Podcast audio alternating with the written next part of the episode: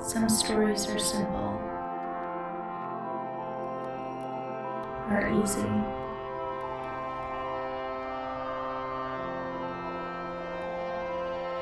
Some we won't even remember.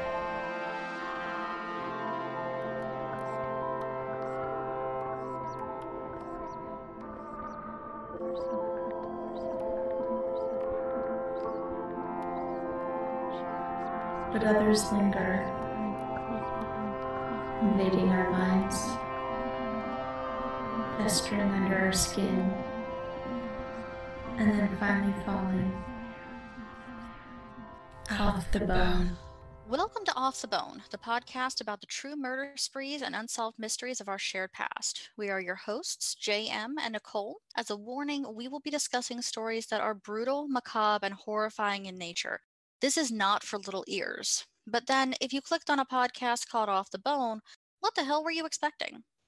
As an additional warning, we are going to be talking about slavery, enslaved people, and torture this week. Uh, so if that is a trigger for you, be aware. We're heading back to New Orleans this week to talk about one of the most twisted, evil bitches we've talked about this season the monstrous Delphine Lalaurie. She lived through the Haitian Revolution. It's likely she'd often heard her parents and other adults talking about the need for harsher treatment toward enslaved people. This may have been how Marie rationalized her behavior later in life.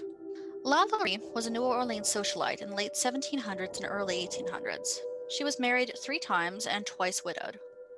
I couldn't find any explanation of what happened to her husbands, but I don't think she killed them. I mean, it was the 1700s, people just died. While the Delphine herself was nothing more than a socialite who contributed nothing to society, she had powerful family members. Her uncle by marriage was the governor of Louisiana and Florida for a time, and her cousin was the mayor of New Orleans. Her first husband was a high ranking Spanish officer. I think we all know what sort of shield a powerful family can build around their own. As with many psychopaths, Lalaurie never showed her true self in public. She was known for being polite, even to people of color. Her mask must have slipped more than once, though. The rumors of how she treated enslaved people inside her home were enough that a lawyer was sent to the home. He found nothing upon his visit, but then it's possible that he didn't look too hard, family connections and all. Not long after that, a little girl named Leah fell to her death from the roof of the house. Rumors claim that Delphine Lalaurie was chasing her with a whip after the girl snagged her hair while brushing her. Let me just repeat that. She chased a 12 year old girl to her death because the child snagged her hair. On April 10th, 1834, her family connections and social standing were no longer enough to shield her. An unnamed cook attempted to set herself on fire in a suicide attempt. Do you know how fucking bad things have to be for someone to catch themselves on fire? Do you know how much fire hurts? It really hurts. It's literally the worst way I can imagine to die. But in her tragic attempt to free herself, she saved everyone in the house. Authorities found her chained to the stove. She told them that she feared going up to the top floor, as those who went there never came back. The people who went to investigate the attic found horrors. Men and women were chained, scarred, beaten. They'd been there for months or years, being tortured all the while. Even more battered and tortured souls were found in the slave quarters. One brave man kicked in the door after Lalaurie and her husband refused to give him the keys. They honestly didn't care at all if the people under their care burned to death. Her husband even told a judge who showed up to help with the fire that he should have stayed at home and minded his own business. If you go to 1140 Royal Street, you'll see a house that's called the Lalaurie House, but that is only a replica. The original house was burned to the ground by an angry mob when they discovered what Delphine Lalaurie had done to so many innocent souls within. Much to my dismay, Lalaurie didn't burn up with it. She and her family escaped to France, where they remained for the rest of her life. According to personal letters sent by her children, Lalaurie never understood why they had to leave and always intended to return to New Orleans. I wish she had. I can't imagine the city would have let her get away again. As one final note, there are often stories about Delphine Lalaurie being tied in some way to Marie Laveau, the voodoo queen of New Orleans and one of my favorite historical people. As far as I could tell in my research, they never met. I have to imagine that if they had, Mama Marie would have made sure that bitch never saw the light of day again. The end. Or did she? Dun dun dun. no, they didn't. I did a lot of research there. Well, that leads into something that I'm going to talk about. But before we get into that, I'm going to murder a whole bunch of names because guess what, Brannick don't know? French. So here we go. Folk histories near the time of Lalaurie's abuse and murder of her slaves were told in collections of stories by Henry Castellanos and George Washington Cable. Cable's accounts were based on contemporary reports in newspapers. After 1945, accounts of the Lalaurie slaves became more explicit. Jean Delavigne, writing in Ghost Stories of Old New Orleans, 1946, alleged that Lalaurie had become had had a sadistic appetite that never appeased until she had inflicted on one or more of her black servitors some hideous form of torture. Delavigne did not cite any sources for these claims, and they were not supported by the primary resources. The story was further embellished in Journey into Darkness Ghosts and Vampires of New Orleans, 1998, by Kalila Katharina Smith. Smith's book added several more explicit details to the discoveries. Many of the new details in Smith's books were unsourced, while others were not supported by the sources given. But that's not all. There's many, many other books, like La La, La Mortalite, Madame Lalaurie and the Voodoo Queen by T.R. Heynen. Uh, this is a historical fiction horror trade paperback. La is a comedic reflection on life after death based on the true story of the Delphine Lalaurie and the most haunted house in New Orleans. The Haunted History of New Orleans, Ghosts of the French Quarter by James Caskey, gives a brief account about her and the heinous acts as part of a collection Madame Lalaurie, Mistress of the Haunted House by Carolyn Morrow Long is more of like a history book, and it was mostly about her family.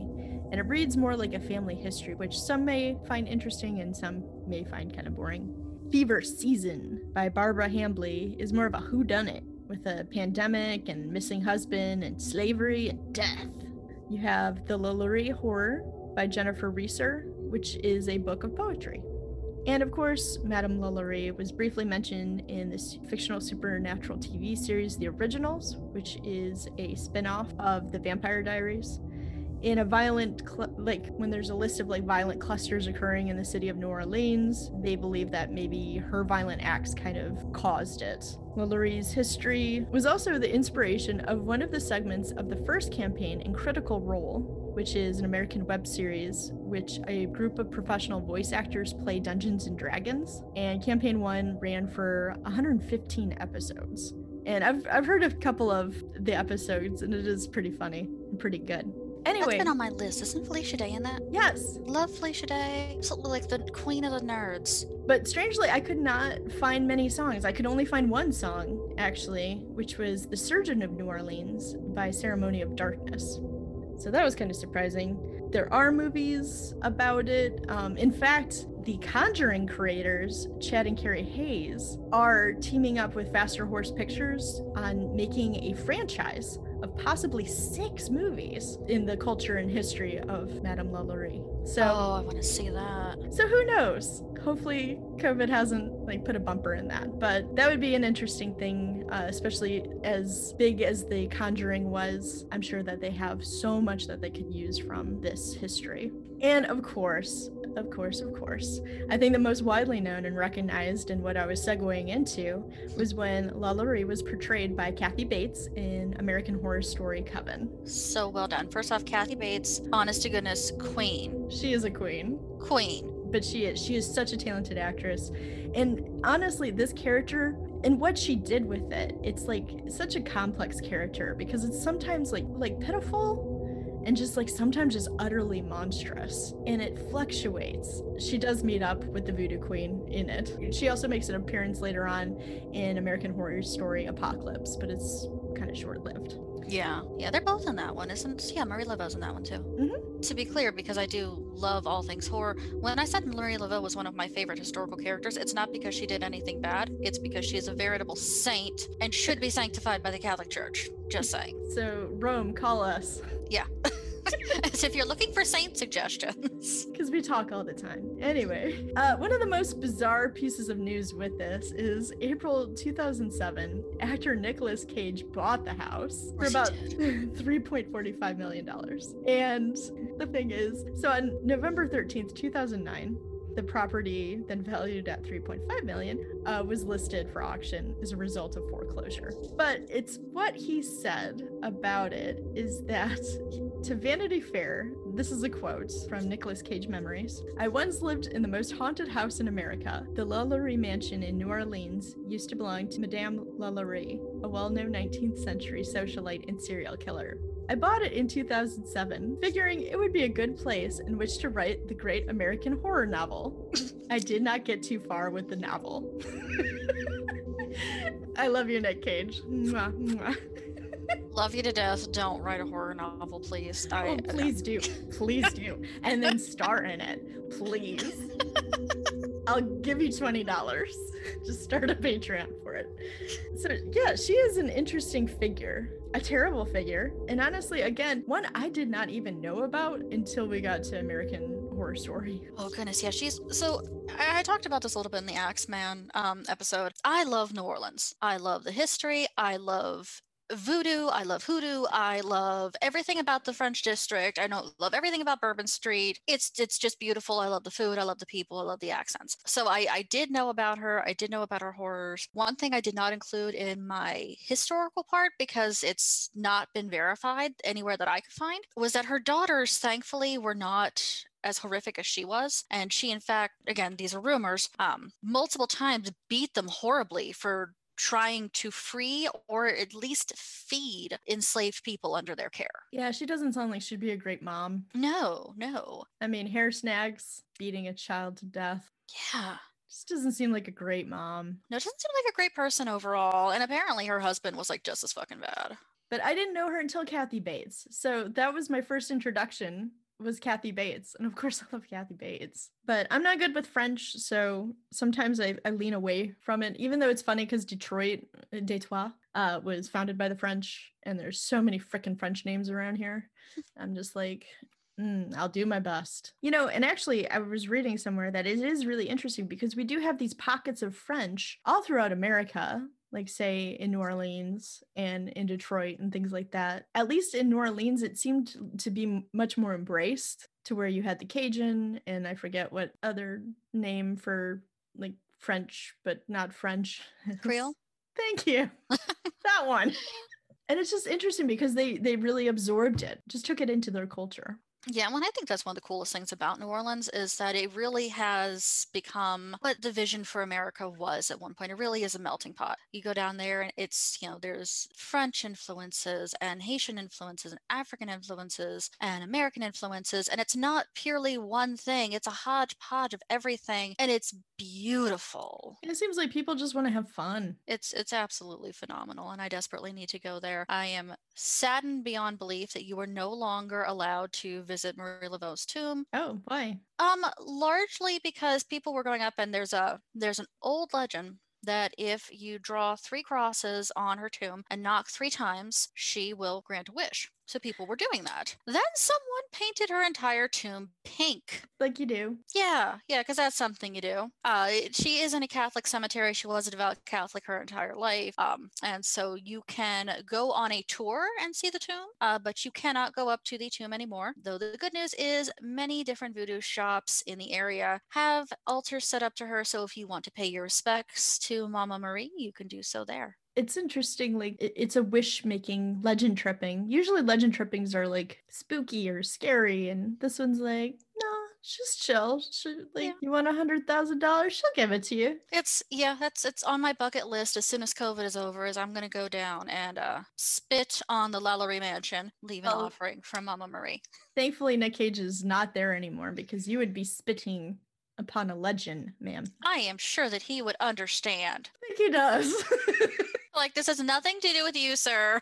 Even though Ghost Rider was horrible and you should be ashamed of yourself. I don't know. Come on. Martini of jelly beans. That's Ugh. classic. All right. Well, if you don't like Ghost Rider, what things would you like to plug? Well, after all that, I, I cannot plug enough the absolutely amazing artists in New Orleans. If you are of the witchy persuasion, there are many beautiful voodoo shops. Uh, you can find their work online as well. Some of the artwork that comes out of New Orleans is the best I've ever seen in my life. And there's no better time than now. There's always a good time, but there's no time better than now to be supporting independent artists and especially independent artists of color. Absolutely. I triple, quadruple. I don't know what the five one is, but I'll do that one too.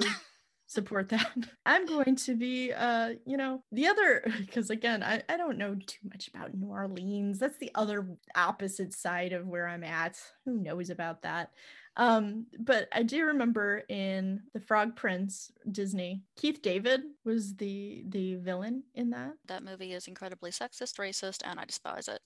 I mean, you can. I mean, I'm not saying that I like the movie. I mean, it was uh, I like the song he sings. Oh, the music is beautiful. Yeah, absolutely.